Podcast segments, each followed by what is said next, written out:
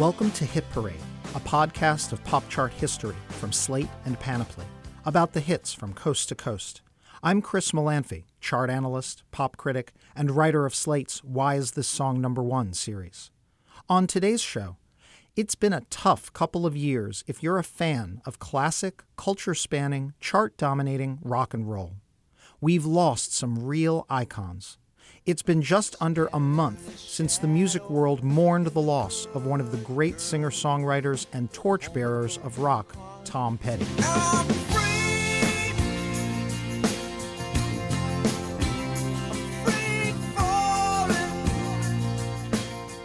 And it's been just over a year and a half since we lost the multi genre, multi instrumentalist, prolific pop genius, Prince.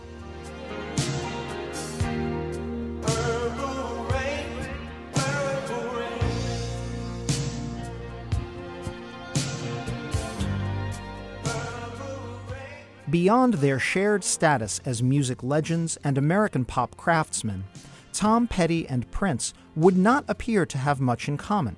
The former, a product of a southern white family from Gainesville, Florida, turned proud Angelino and hitmaker on mainstream rock radio. And the latter, Minneapolis's favorite son, an African American polymath descended from jazz musicians who broke on urban radio.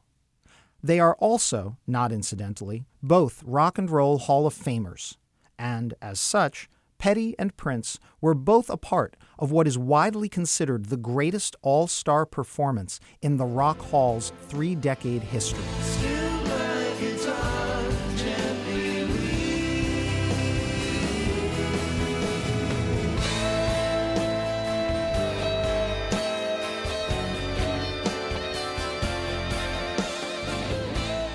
This performance of George Harrison's Beatles classic, While My Guitar Gently Weeps, at the March 2004 Rock and Roll Hall of Fame induction ceremony is mainly a showcase for the fiery guitar playing of Prince, a jaw dropping solo that takes over three minutes into the song and carries it to the heavens.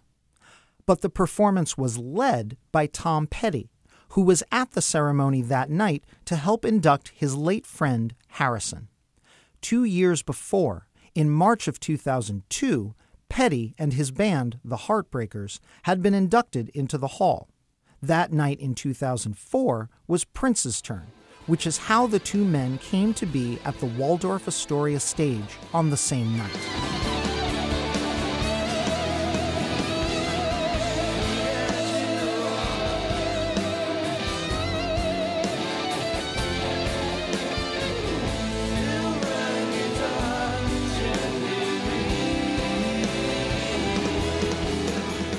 Petty was the only person standing on stage that night besides Prince who'd been inducted into the Rock and Roll Hall of Fame in his first year of eligibility.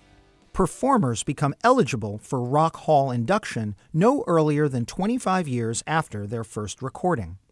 That night in 2004, virtually all of the inductees Jackson Browne, The Dells, Bob Seger, Traffic, ZZ Top had been eligible for the honor about a decade or more apiece before being belatedly let in. Even the late George Harrison, who had been inducted that night for his post Beatles work, was let in as a soloist a decade late and two years after his death. Petty and Prince were in a different category. Rock Hall members who get in on their first ballot, from Chuck Berry to Pearl Jam, form a very exclusive club. A few dozen performers so undeniable, their contributions to the popular canon are like oxygen, universally beloved and easy to take for granted. Petty might well have been the easiest of all. His songs had been a part of the fabric of American culture and all over the Billboard charts for three decades.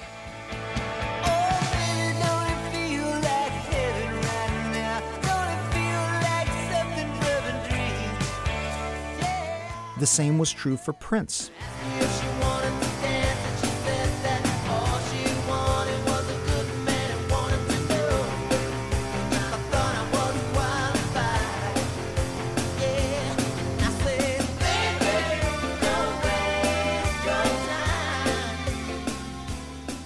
Today on Hit Parade, we'll take a spin through the respective hit parades of Thomas Earl Petty and Prince Rogers Nelson, men born in the 1950s who broke on the charts at the very end of the 1970s and came to define their corners of American rock in the 1980s. Prior to that 2004 Rock Hall performance, you probably hadn't thought of them as musical brethren. But they had so much in common. Each man fought categorization and the machinations of the music industry for the entirety of their careers, and each had remarkable staying power, not just as rock legends, but as radio ready pop stars. Both left us too soon Prince in his late 50s, Petty in his mid 60s. But not before they synthesized decades of American music into something new, irresistible, and bound for the charts. Indeed, they broke on Billboard's Hot 100 literally simultaneously, peaking with their first major hits at the same propitious moment. And that's where your hit parade marches today, the week ending February 2nd, 1980, when Tom Petty and the Heartbreakers broke into the top 10 with their first major hit, Don't Do Me Like That.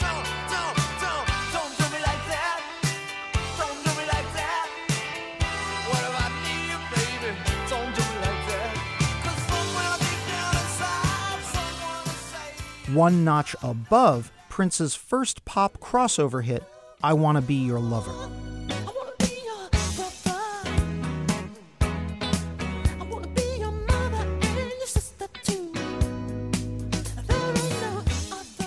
Frankly, I could do several podcast episodes about Prince's storied career alone. But as in our second Hit Parade episode about the Beatles, I'm not going to attempt to cover the breadth of Prince's career or even the fullness of Petty's. Instead, we're going to focus today on three key factors in these artists' careers. You might subtitle this episode, What Becomes a Legend Most. Of course, it's instrumental talent and melodic skill, and more than a little bit of luck. But when it comes to these journeymen who kept scoring hits over two decades, you can credit three main factors, life philosophies, if you will. One, don't let the music business box you in. Two, great songwriting is the best route to big hits. And finally, three, it's never too late to be a hitmaker. Let's start with the first philosophy don't limit yourself, and don't let the record company get you down.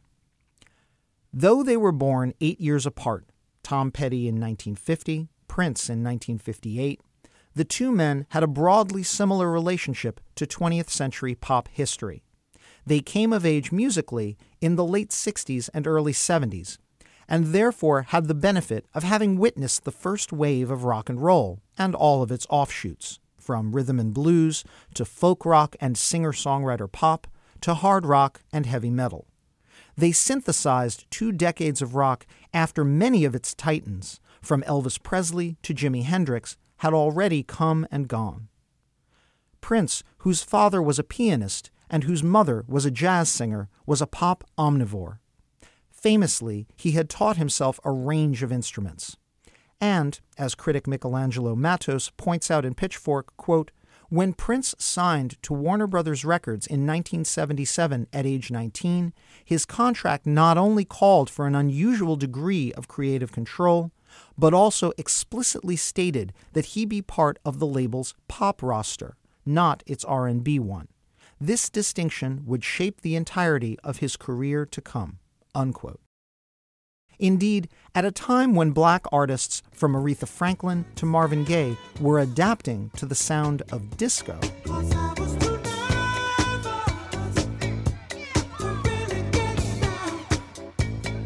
Prince was recording albums that incorporated a range of sounds. His very first album, 1978's For You, led off with a single that read as contemporary R&B and even reached the number 12 position on Billboard's Hot Soul Singles, the lascivious Soft and Wet.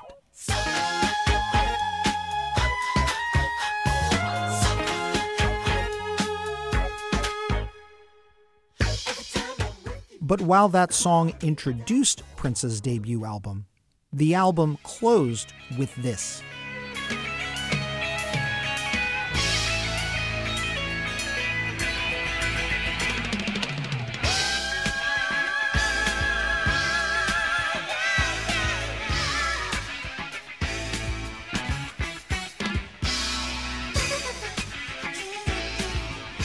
The metal funk hybrid I'm Yours was not a single for Prince, but it was a sign. An Easter egg at the end of his album indicating that he would not be boxed in. By this time, both America and England had witnessed the first stirrings of not only hard rock, but punk. As for Tom Petty, he was even briefly marketed as punk, or at least punk adjacent. Before he and the Heartbreakers issued their self titled debut album in 1976, Petty had spent half a decade in the Gainesville, Florida band Mudcrutch, which featured future Heartbreakers Mike Campbell on guitar and Benmont Tench on keyboards. Mudcrutch had moved to Los Angeles, signed to LA based Shelter Records, and put out one single before breaking up in 1975. That single, Depot Street, sounded as much like The Who or a UK pub rock band as Southern rock.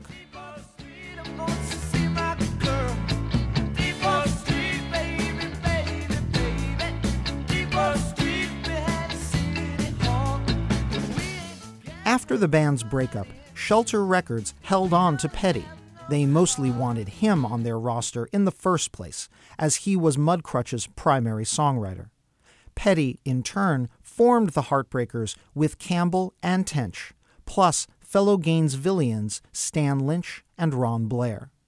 Given their roots, Petty and the Heartbreakers were nominally a Southern flavored rock band at a time when Southern rock was doing very well on the Billboard charts. You can't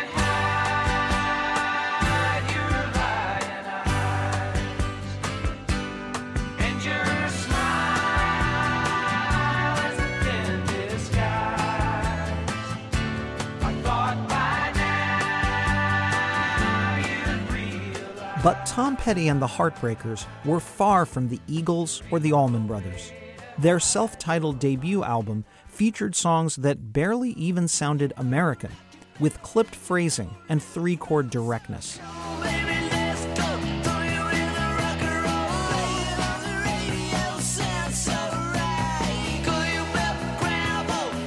Indeed, that song, Anything That's Rock and Roll, was Petty and the Heartbreakers' first hit to make the charts, not here, but in the United Kingdom. In the summer of 1977, the same summer Brits were going mad for the Sex Pistols, Petty reached the UK Top 40 twice. First with Anything That's Rock and Roll, which reached number 36 on the UK chart, their first hit song anywhere, and a few weeks later with this little ditty you might have heard of.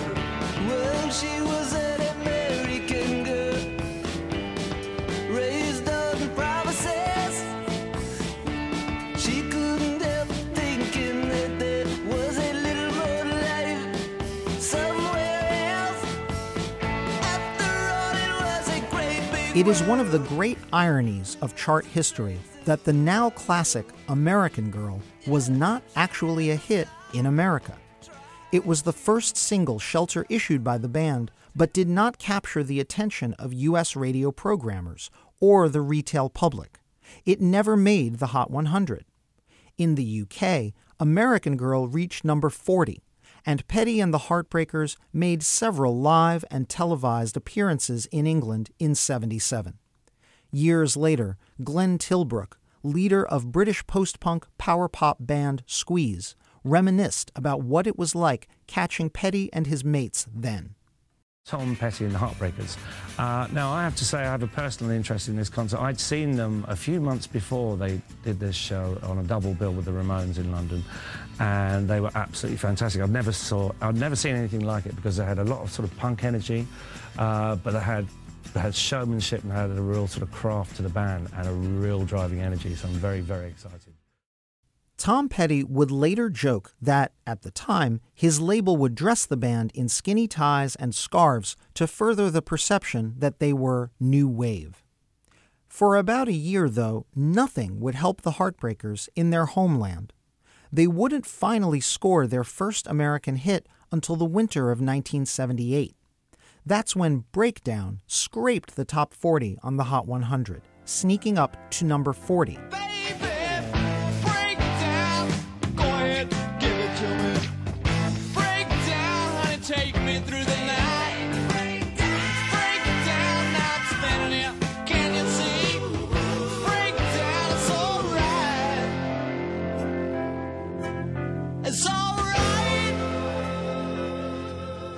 If Prince at this time was trying to meld rock into his R&B, Petty was spicing his rock with a dose of soul.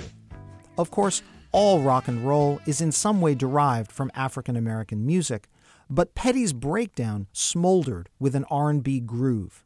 In the late 70s, when he and the Heartbreakers performed Breakdown live, Petty would actually segue from his own composition into Ray Charles' 60s classic Hit the Road Jack. Hit the road, Jack.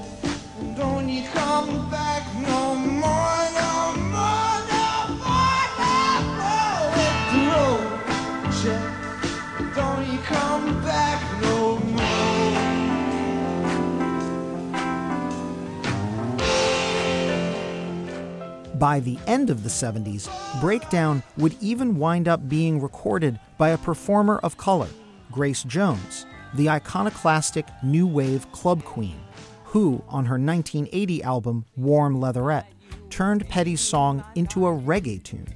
Petty himself not only blessed the remake, he actually wrote a third verse for Jones that was not in the Heartbreakers' original recording.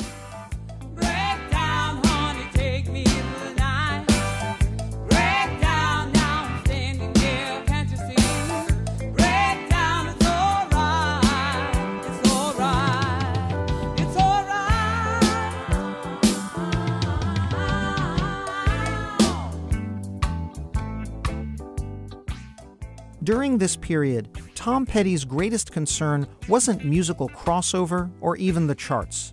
It was his record deal. The band was poised for a breakthrough. Breakdown, the single, had provided a nice setup for the Heartbreakers' 1978 sophomore album, You're Gonna Get It. It became the band's first top 40 album. And in July of 78, just two months after its release, You're Gonna Get It was certified gold.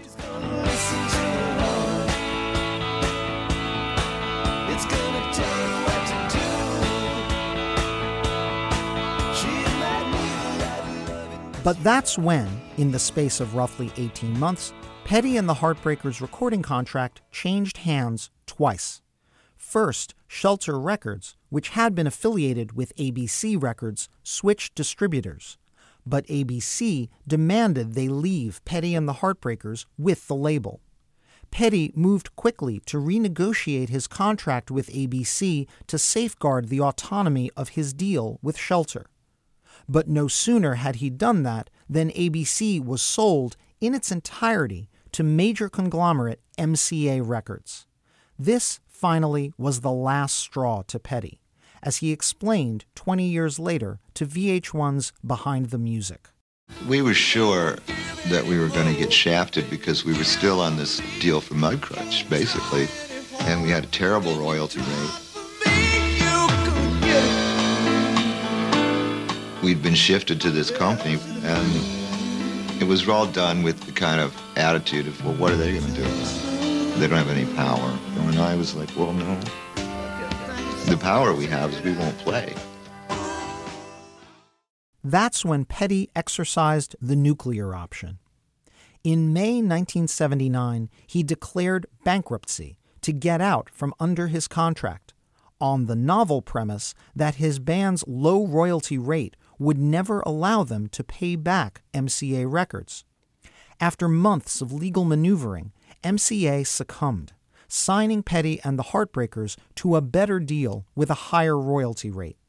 MCA essentially caved because they knew Petty and the Heartbreakers were probably sitting on a smash, an album they had been working on with Jimmy Iovine, the hotshot producer of Bruce Springsteen and Patti Smith. With the legal dispute settled, MCA could finally release Damn the Torpedoes, which would indeed prove to be Petty and the Heartbreakers' blockbuster.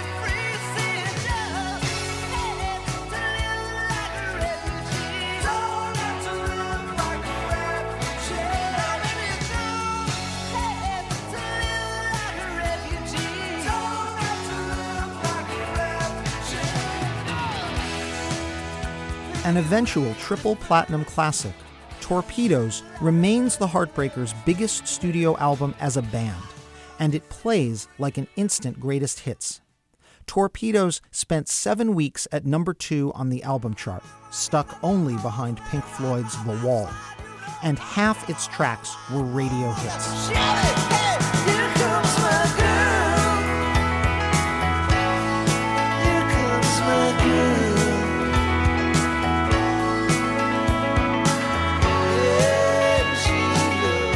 The battle that birthed Damn the Torpedoes wouldn't be the last time Petty would clash with his own label.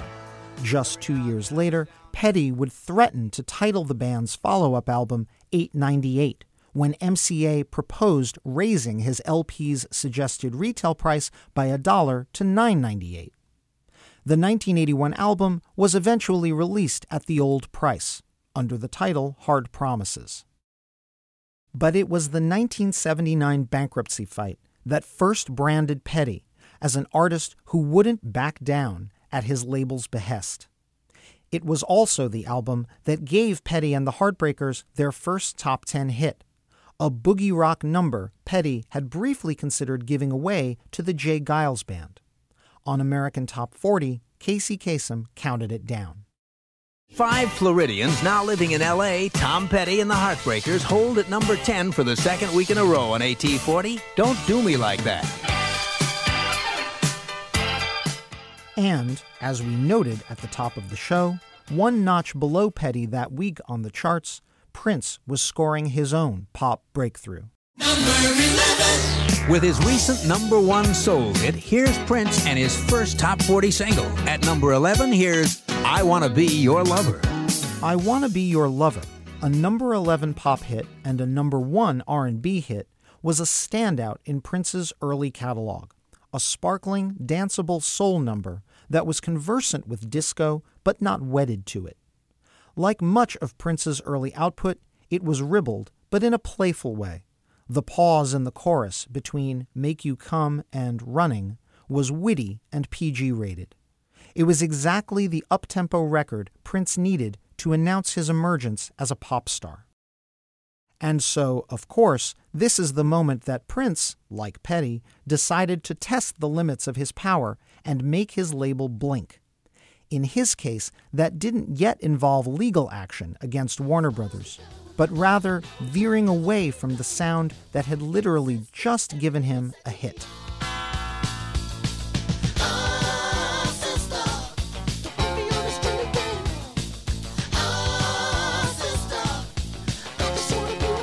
In one of the great left turns in rock history, Prince's third album, Dirty Mind, traded in the contempo R&B sound of his first two albums' hits for essentially a new wave rock sound.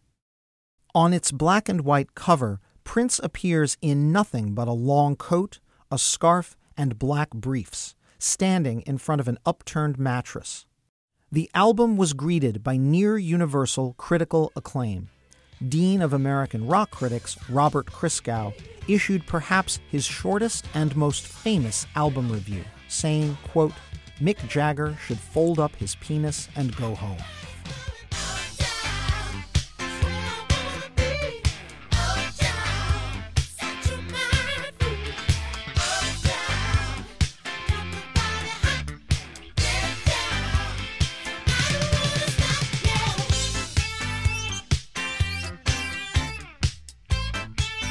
However, the album was also greeted by an inauspicious public reception. Warner Brothers did manage to get the funk rock track Uptown onto black radio playlists and into the top 5 on Billboard's R&B chart. But the album generated no pop hits, And coming after Prince's 1979 self titled album, the one that had spawned I Want to Be Your Lover reached number 22 on the album chart and went platinum, Dirty Mind peaked below the top 40 and sold poorly. It would not be certified even gold for another four years. And, perhaps saddest of all, its best song, a great new wave rock song called When You Were Mine, wasn't issued as a single and never charted at all.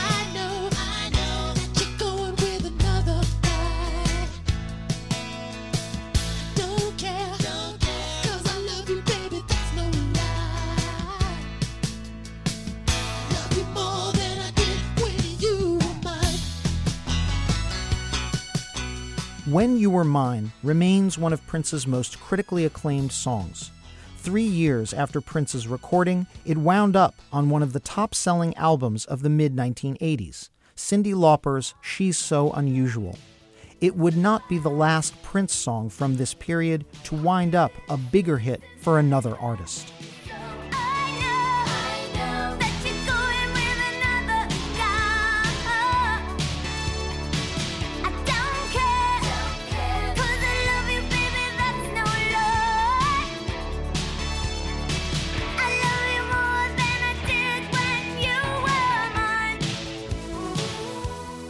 That leads into the second lesson. Great songwriting is the best route to big hits. If there's one major thing Petty and Prince had in common, it was not just the strength of their songwriting and the way they inspired others, occasionally even giving songs away, but also the way they took inspiration from others and made something new out of it. The 1980s, when both men's careers peaked, were an object lesson in sturdy pop songwriting. In an interview for VH1's Behind the Music, producer Jimmy Iovine praised Tom Petty's skill as a songwriter above all. The first two songs he played me were Refugee and Here Comes My Girl. He's one of the most consistent songwriters that I have ever laid eyes on. And he can hit with anybody. He's that good. Iovine would wind up producing three albums for Petty and the Heartbreakers during one of Petty's most fecund periods as a songwriter. In addition to records as tough minded as Refugee and as irresistible as Don't Do Me Like That, Petty proved himself a virtual equal to his heroes. Roger McGuinn, leader of 60s folk rockers The Byrds, reportedly quipped when he first heard American Girl, When did I write that? In 1981, Petty took the homage even further when he wrote a top to bottom homage to the Byrds' sound and scored a hit with it the number 18 pop hit and number 1 rock track, The Waiting.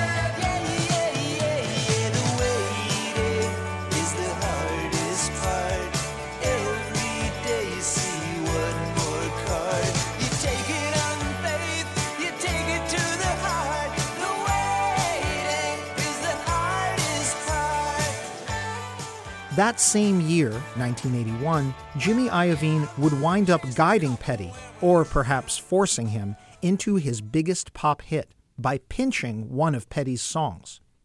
While Iovine was busy producing the Heartbreakers' Hard Promises, he was also producing Belladonna, the solo debut of Iovine's then girlfriend Stevie Nicks of Fleetwood Mac. Petty and guitarist Mike Campbell had penned a song they were considering for the Heartbreakers, but had shelved. The way Iovine heard the song, it expressed a female point of view, and it sounded like a hit. So Iovine quietly passed Petty's song to Nicks, who wound up singing over Petty's original track. When Iovine presented the demo of the Pilfered track to Petty, he simultaneously proposed that the song become a duet fronted by Nicks but accompanied by Petty, with the Heartbreakers backing them both. The result was the biggest smash of Nicks's solo career and the biggest of Petty's, with or without the Heartbreakers. A bluesy, smoldering summer 1981 number three smash, Stop Dragging My Heart Around.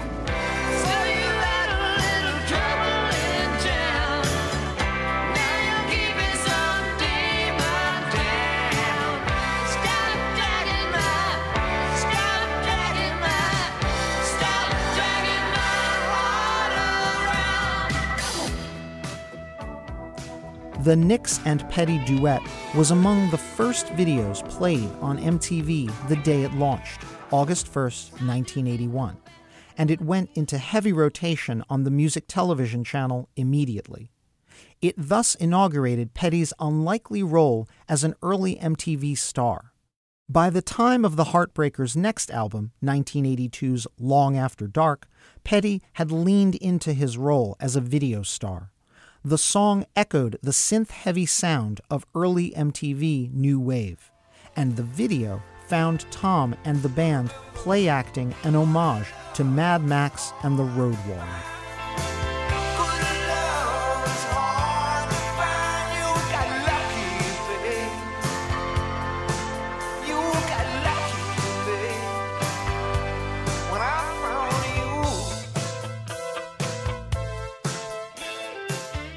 In addition to paving the way for Petty's early MTV stardom, Stevie Nicks plays an interesting connecting role in our story.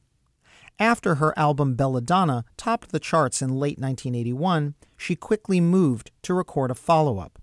And while her solo debut kicked off with a single written by Petty, her sophomore album, The Wild Heart, was led off by a song indebted to and co created by Prince.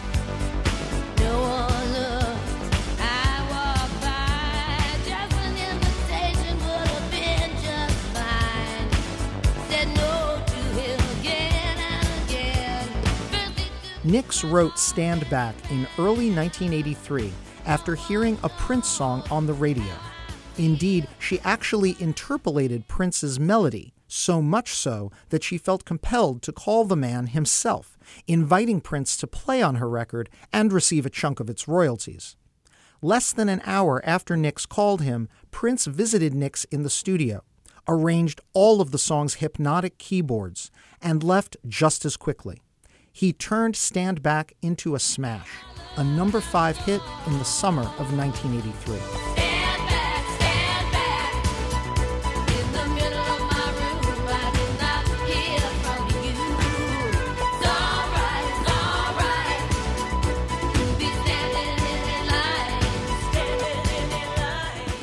Of course, the Prince song Nicks had heard on the radio and adapted was itself a smash.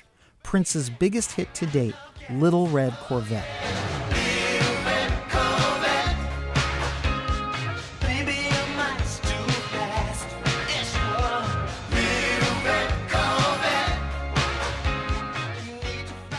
Corvette was a single from 1999, a double album released in late 1982 by the collective now calling itself Prince and the Revolution.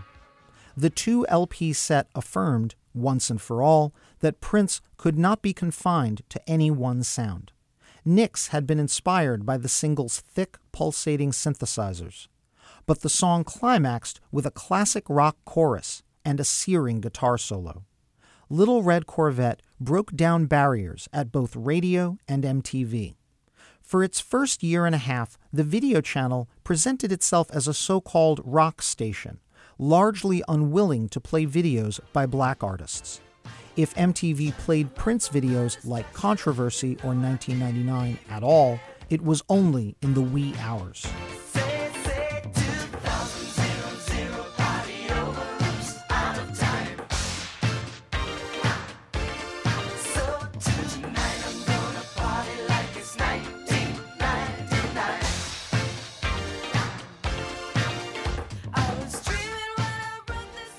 Little Red Corvette changed that in early 1983.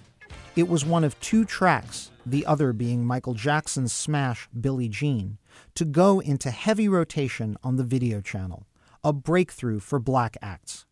Moreover, in Billboard, not only did Corvette reach number 6 on the Hot 100 in May of 83, it also appeared on the magazine's rock chart, then called Top Tracks a chart that, incidentally, had already been topped multiple times by Tom Petty. Peaking at number 17 on the rock chart with Little Red Corvette, Prince was one of the first black artists to place on a chart dominated by the likes of Pink Floyd and ZZ Top.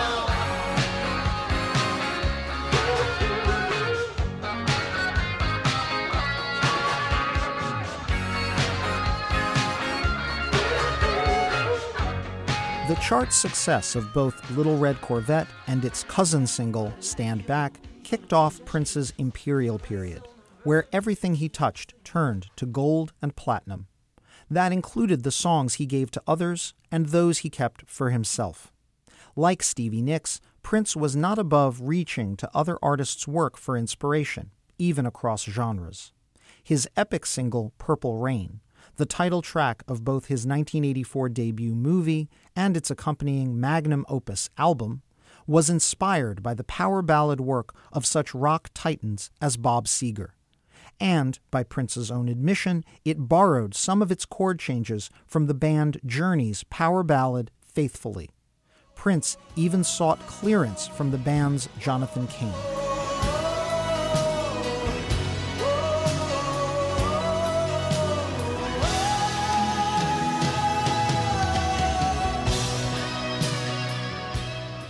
When it was released in 1984 on the Prince and the Revolution album of the same name, Purple Rain made number 2 on the pop chart, number 4 on the R&B chart, and number 18 on the rock chart. It was Prince's third straight single to make all three charts after When Doves Cry and Let's Go Crazy.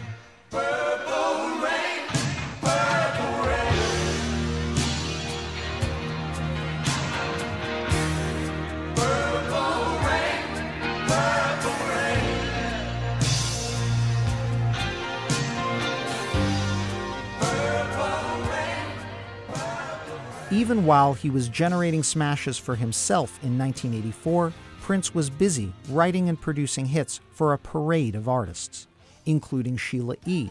with her number seven hit, The Glamorous Life.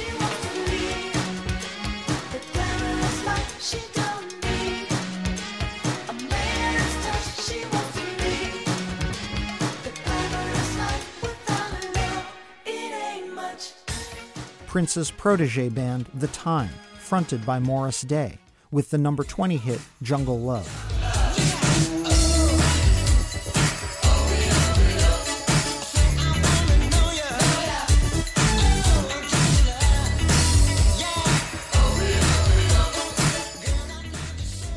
and Scottish pop singer Sheena Easton, who took Prince's libidinous double entendre Sugar Walls to number 9.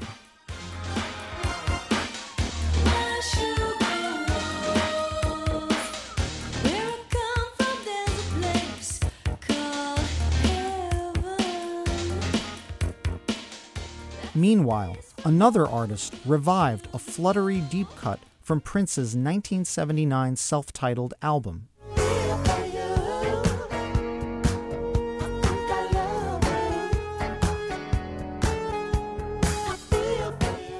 Reinvented in late 84 by former Rufus singer Chaka Khan, I Feel For You was reimagined into a seminal R&B hip-hop hybrid, led by rapper Melle Mel, the MC sideman of rap godfather Grandmaster Flash. Chaka Khan, let me rock it, let me rock it, Chaka Khan.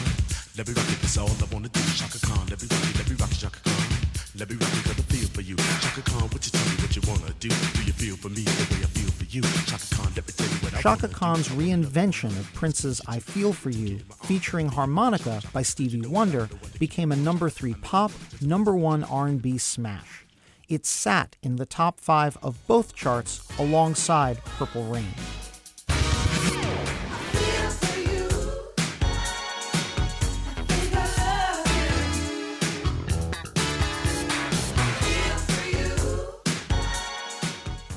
During this two year period, when Prince was hovering over the sound of pop and rewriting the rules for chart domination, Tom Petty was in self imposed exile attempting to record a high concept album.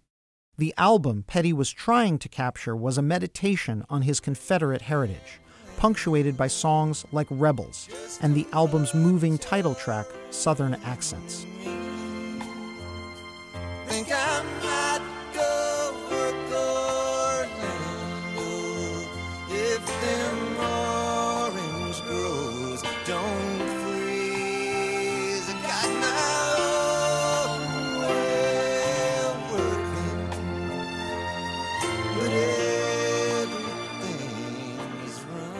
But the album's lead single, Petty's first in two years, barely adhered to the album's concept, or indeed anything the Heartbreakers had done before a psychedelic digital rock track co written and produced by Dave Stewart of Eurythmics.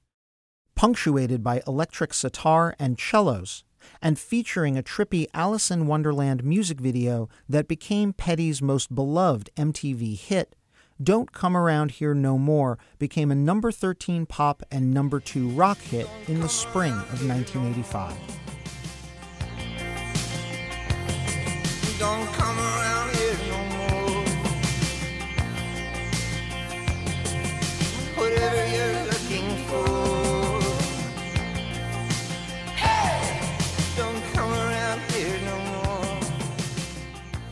While Petty returned to the charts with his headiest song to date, Prince had already moved past Purple Rain with a heady album of his own, the trippy Sgt. Pepper esque Around the World in a Day, the first album on Prince's label Paisley Park.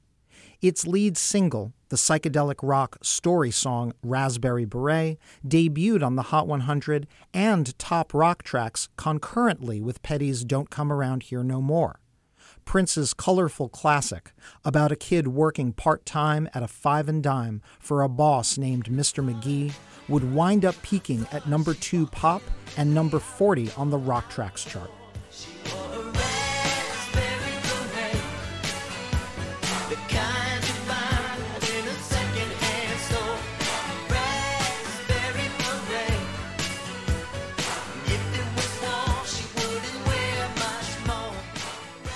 Prince was now adept at writing in virtually any mode. By the following spring of 1986, he even blockaded the top two slots on the Hot 100 with singles in two completely different styles. Under his own name, Prince issued a brazenly minimalist piece of lean funk. Singing in a falsetto that cut through the radio like glass, Prince hit number one with the immortal Kiss.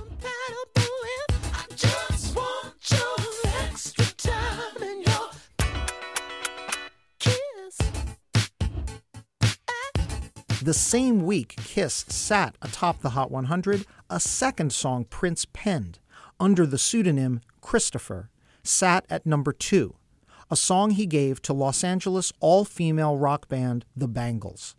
It couldn't have been less like the falsetto funk of Kiss. Manic Monday was a warm, dayglow colored Mamas and the Papas homage, which reimagined the Bangles' LA Paisley Underground scene as easy breezy pop.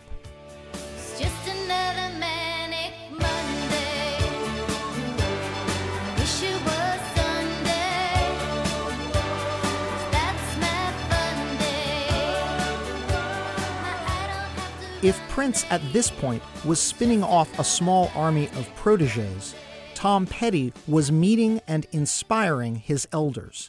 He was not just emulating his rock forefathers, but playing with them. In 1986, Petty and the Heartbreakers mounted a tour with Bob Dylan, learning what it was like to play backup to a rock legend.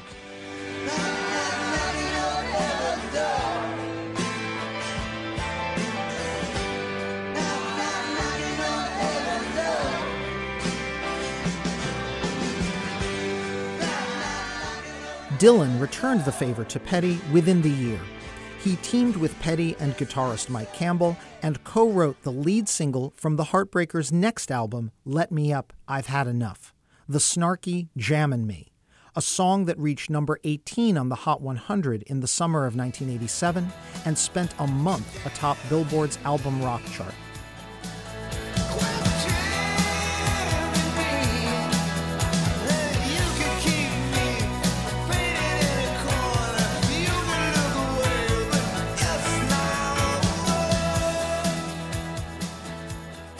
Having now toured and written with Bob Dylan, all that remained was for Petty to record with the rock legend. But no one, Petty included, could have predicted they would form a supergroup. In 1987, Petty befriended Jeff Lynne of the Electric Light Orchestra, the stately orchestral pop rock band that had spent the 70s emulating the production approach of Lynne's heroes, the Beatles. Blue Sky, please tell us why you had to hide away for so long. Did we go wrong? Mr. Blue Sky. Jeff Lynne had spent most of 1987 producing a comeback album for former Beatle George Harrison called Cloud Nine, a disc that gave Harrison his first radio hits in half a decade.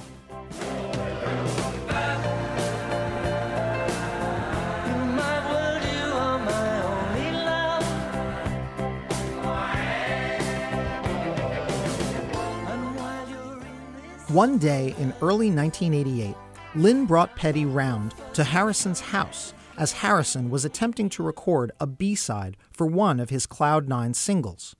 Also at Harrison's house were Dylan and rock legend Roy Orbison. The resulting five man jam session, Harrison, Dylan, Orbison, Lynne, and Petty, generated Handle with Care, a song everyone quickly realized was too good to be a B side. Reputations changeable, situations.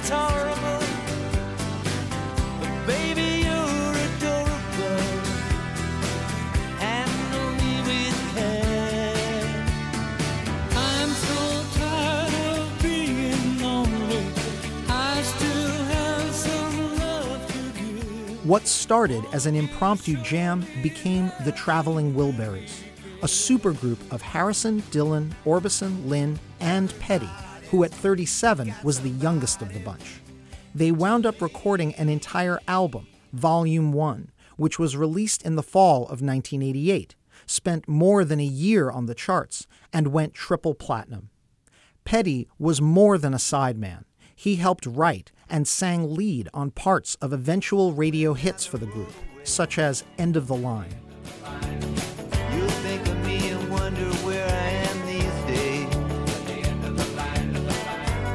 Somewhere down the road when somebody plays. Around this same time, Roy Orbison was working with Jeff Lynne on a comeback album of his own, and Petty chipped in on that project too. He and Lynne co authored a majestic single that would become Orbison's final top 10 hit in 1989, months after the legend died. The stately, catchy You Got It.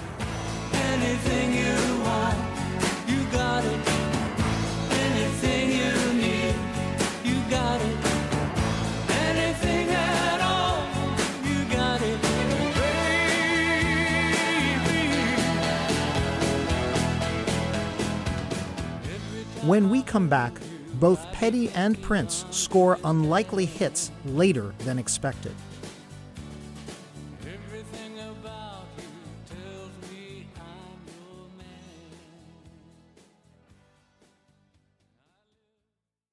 Ever think those fables and fairy tales from back in the day are just a little bit dusty? Wondery and Tinkercast are bringing you a new kids and family podcast, Once Upon a Beat. Join host DJ Fuchs and his trusty turntable Baby Scratch as they deliver remixes of fables and folk tales, rhythm and rhymes, and fun spins on classics as old as time. Grab the whole family and get ready to groove because they're putting the rap in Rapunzel and getting down with that funky duckling. Where hip hop and fables meet, it's Once Upon a Beat. Follow Once Upon a Beat on the Wondery app or wherever you get your podcasts. You can listen to all episodes of Once Upon a Beat early and ad-free right now by joining Wondery Plus in the Wondery app or Wondery Kids Plus in Apple Podcasts. All of this 1980s success by Prince and Petty ushered them toward the 90s in elder statesman mode. But that leads to the third of our principles for rock legends it's never too late to be relevant or score hits. Prince looked like he might be reaching the end of his chart topping period. After an epic run from 1982 to 1987 that generated a string of classic chart conquering albums and singles, from 1999 to Purple Rain to Sign of the Times, from Kiss to You Got the Look, Prince appeared to be slowing down. His 1988 album, Lovesexy, while widely acclaimed, only went gold, not platinum, and it generated just one hit song, the minimalist funk rock jam Alphabet Street.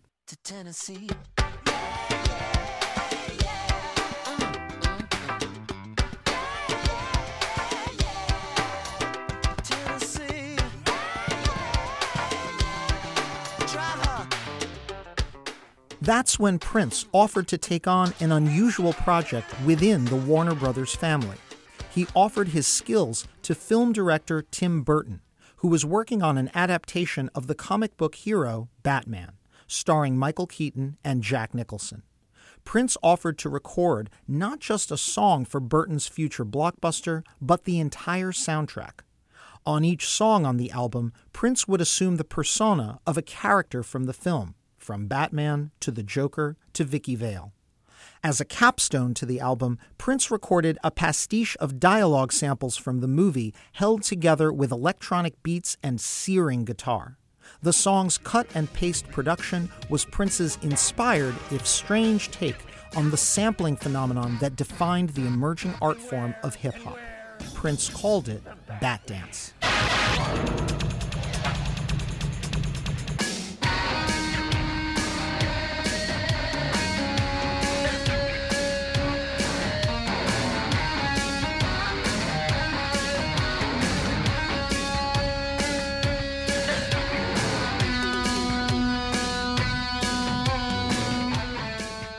Allying himself to a box office smash rejuvenated Prince's career.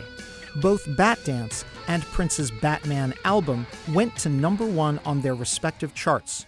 The single topped the Hot 100 and R&B chart in August of 1989. The album was certified double platinum and sat at number 1 on the Billboard album chart for a month and a half. For all six of those weeks that summer, sitting just a few chart spots away from Prince was, perhaps even more improbably, the biggest album of Tom Petty's career.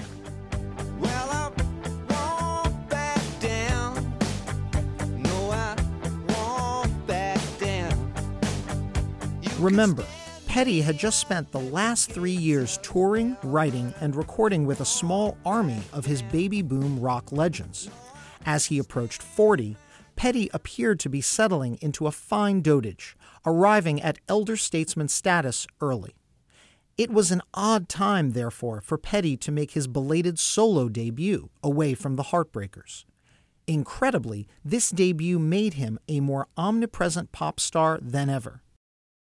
Produced by Petty's fellow Wilbury, Jeff Lynne, 1989's Full Moon Fever, which, despite the lack of the word Heartbreakers on the cover, nonetheless featured half of the band as players, was a quintuple platinum smash. It went four singles deep at pop radio and seven tracks deep at rock radio. It led off with three now classic singles that hit the top 40 and topped the album rock chart. The number 12 pop hit, I Won't Back Down.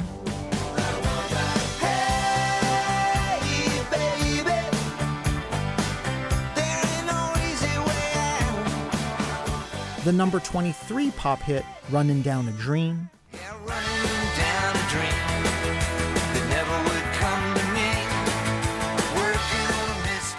And Petty's first top 10 pop hit in nearly a decade, the number 7 smash, Free Fallin'.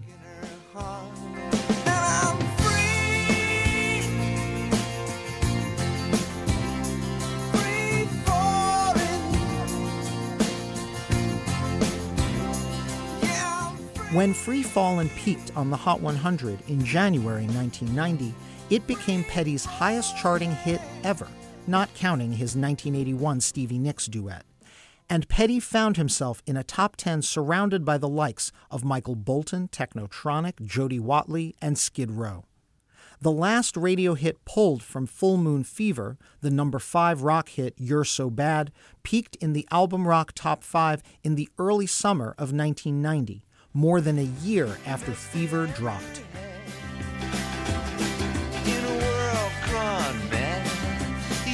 So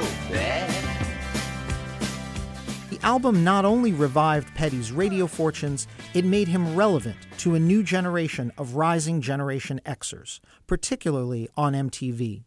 The Free Fallin' video, an ode to Petty's adopted home of Los Angeles, featured skateboarders and goth kids as Petty strummed his guitar on the escalators of a Galleria mall. One year later, Petty reconvened the Heartbreakers and went back in the studio with compadre Jeff Lynne to record Into the Great Wide Open, whose title track doubled down on Petty's revived MTV cred.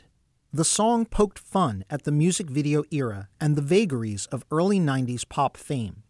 And the video, directed by Julien Temple and starring Johnny Depp and Faye Dunaway, satirized the current generation of teen rock idols.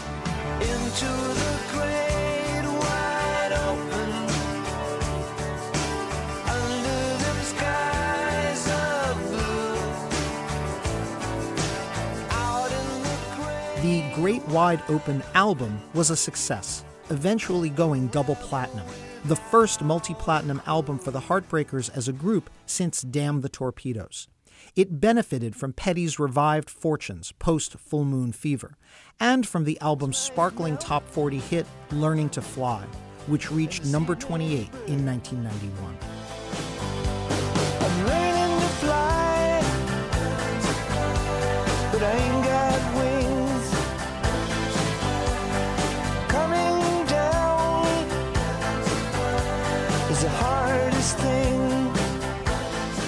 The 1990s would be good to Tom Petty, and, at first, good to Prince, who was facing a shift in the sound of pop and R&B toward the harder-edged sounds of new jack swing and hip hop. As a songwriter, Prince began the decade with one more smash he gave away to another artist, the biggest hit of his career not recorded by himself. Sinead O'Connor, the impassioned Irish modern rock singer, recorded a cover of Nothing Compares to You, a deep cut Prince penned in 1985 for The Family, a short lived funk jazz band Prince conceived as a spin off from The Time. O'Connor's cover in 1990 topped the charts around the world.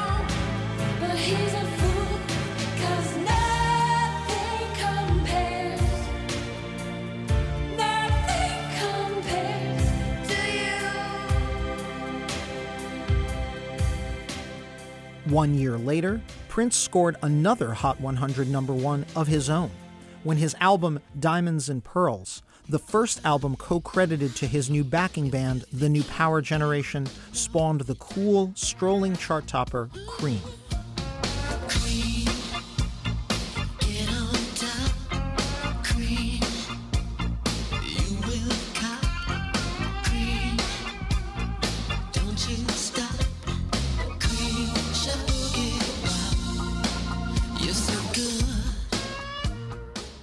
As Top 40 radio swung toward hip hop, Prince did his best to keep up, with varying degrees of success. Generally, when he sprinkled his tracks with actual rap or attempted to emulate the crudeness of rappers, the results were less successful on the charts, even when the music was unimpeachably funky. Yeah.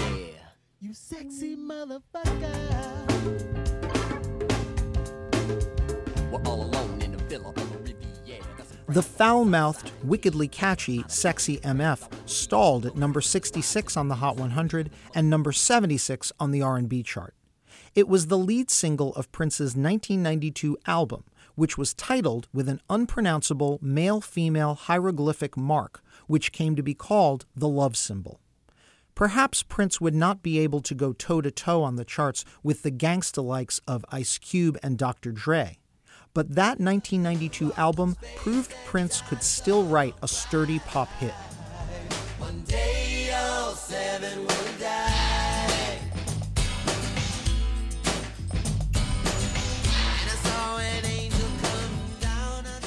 The early 1993 hit, Seven, which peaked appropriately enough at number 7 on the Hot 100, was the last top 10 hit issued by Prince under his own name. In 1993, the fiercely independent musician, going even further than Tom Petty in both legalistic creativity and anti label orneriness, changed his name to the same unpronounceable symbol found on the cover of his prior Warner Brothers album. He appeared in public with the word slave written on his cheek, protesting what he saw as the indentured servitude of his major label contract. In order to run the clock out on that Warner contract, Prince released new albums under his old name at a faster pace, pulling stockpiled material from his famous vault. Meanwhile, the former Prince issued more polished material on other labels, usually via one off work for hire contracts, under his new unpronounceable name. Radio DJs would call him the artist formerly known as Prince. In 1994, the artist scored a top 10 hit under this name, reaching number 3 on the Hot 100 and number 2 on the R&B chart with The Most Beautiful Girl in the World.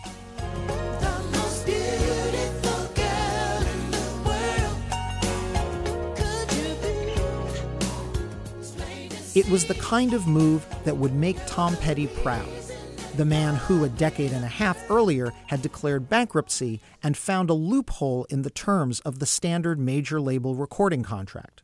Like Petty, Prince took on the major label system and, on his terms, after a fashion, he won. For his part, Petty was having a good 1993 and 94 too. The career revival that had begun a half decade earlier with Full Moon Fever was still opening doors to Petty for both Heartbreakers and solo projects. In late 93, Petty and the Heartbreakers issued their first ever Greatest Hits album. For most acts, these compilations typically include newly recorded bonus cuts, which are often afterthoughts. But the one Petty and the Heartbreakers recorded became one of the band's most beloved hits. One more time to kill the pain.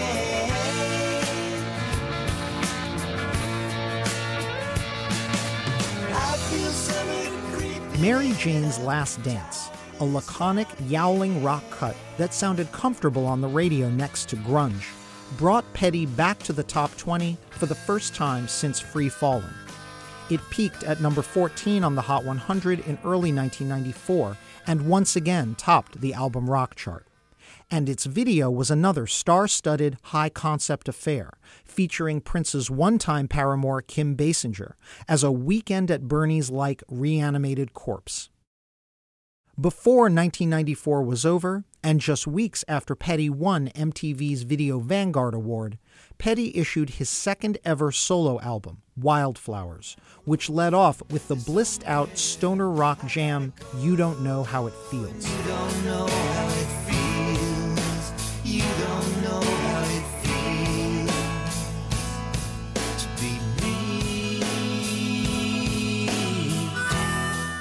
Feels became a number 13 Hot 100 hit and helped power Wildflowers to triple platinum sales cementing his connection to current alt rock, Petty, appearing on Saturday Night Live in November 1994, invited drummer Dave Grohl to man the kit.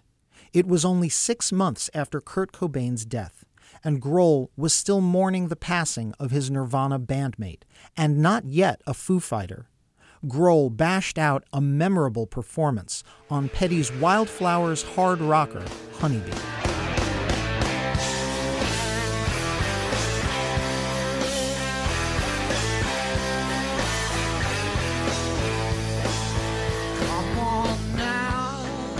In early 1995, You Don't Know How It Feels became Petty's last top 40 pop hit. He'd already done better in the 90s than anyone could have expected, making the hit parade deep into his 40s. And he and the Heartbreakers continued to record great albums, including 1996's soundtrack to She's the One and 1999's acclaimed Echo. Prince, again, had scored his final top 10 hit in 1994 he continued to score the occasional one-off top 40 pop or R&B hit for the balance of the 90s. And at New Year's celebrations in 1999, Prince's old hit by that name scored enough sales and airplay to briefly reappear on the Hot 100 for the first time since 1983.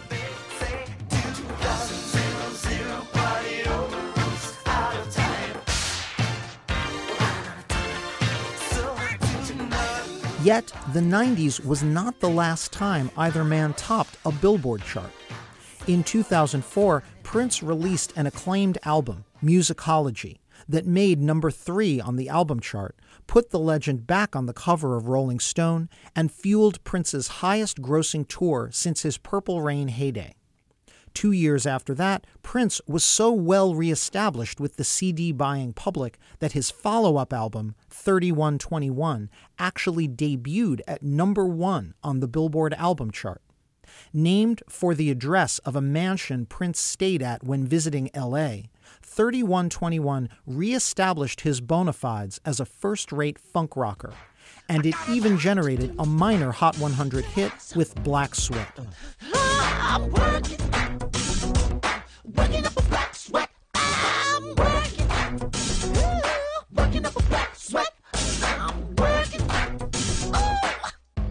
Eight years later, Tom Petty and the Heartbreakers topped the album chart themselves.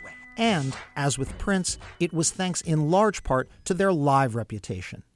Buyers of tickets to the Heartbreakers 2014 tour were offered their new studio album, Hypnotic Eye, as an add on to their ticket purchase. So many fans opted to buy the disc that it debuted on top of the album chart. Even more remarkably, Unlike Prince, whose 2006 chart topper was his first number one album in 17 years, Petty's 2014 chart topper was his first number one ever, 35 years after Damn the Torpedoes got stuck at number two behind Pink Floyd.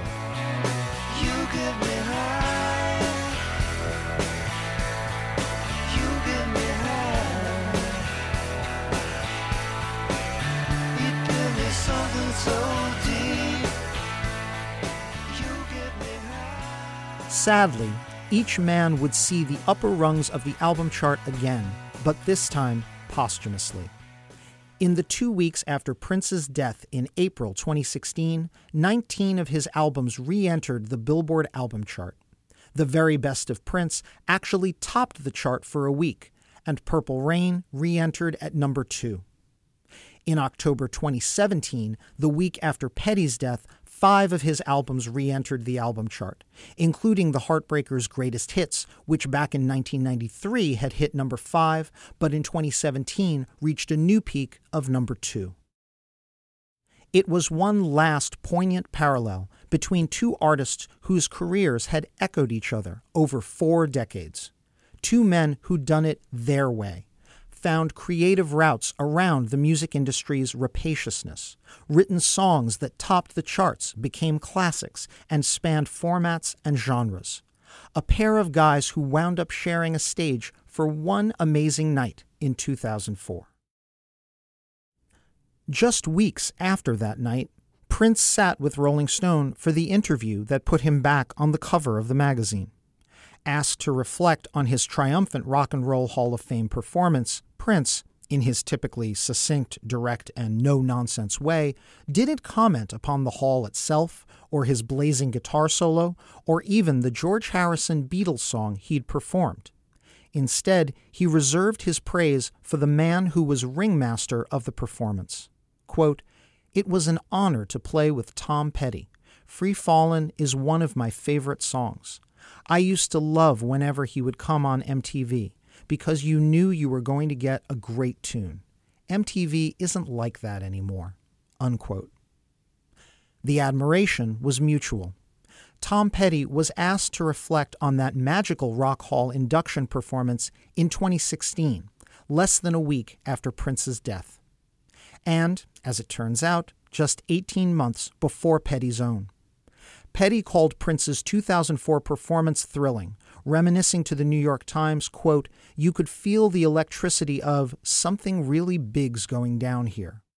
But Petty also had the last word in the article about Prince himself. Quote, It's funny, because just a few days ago he was in my mind all afternoon. I was thinking about him. I had just been talking with Susanna Hoffs of the Bangles. He wrote their Manic Monday song. She was telling me the story of how she came to have that song and meet Prince. And I was thinking about him a lot that day, and I almost told myself I was going to call him and just see how he was. I'm starting to think you should just act on those things all the time.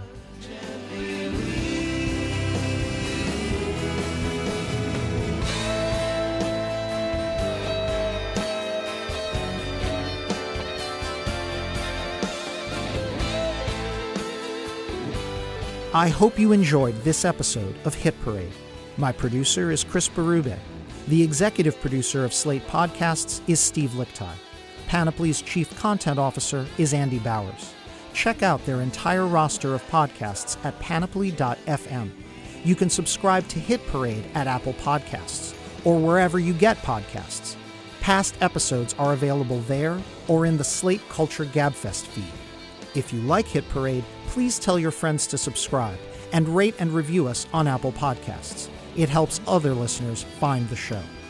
Thanks for listening, and I look forward to leading the Hit Parade back your way. Until then, keep on marching on the one. I'm Chris Molanphy.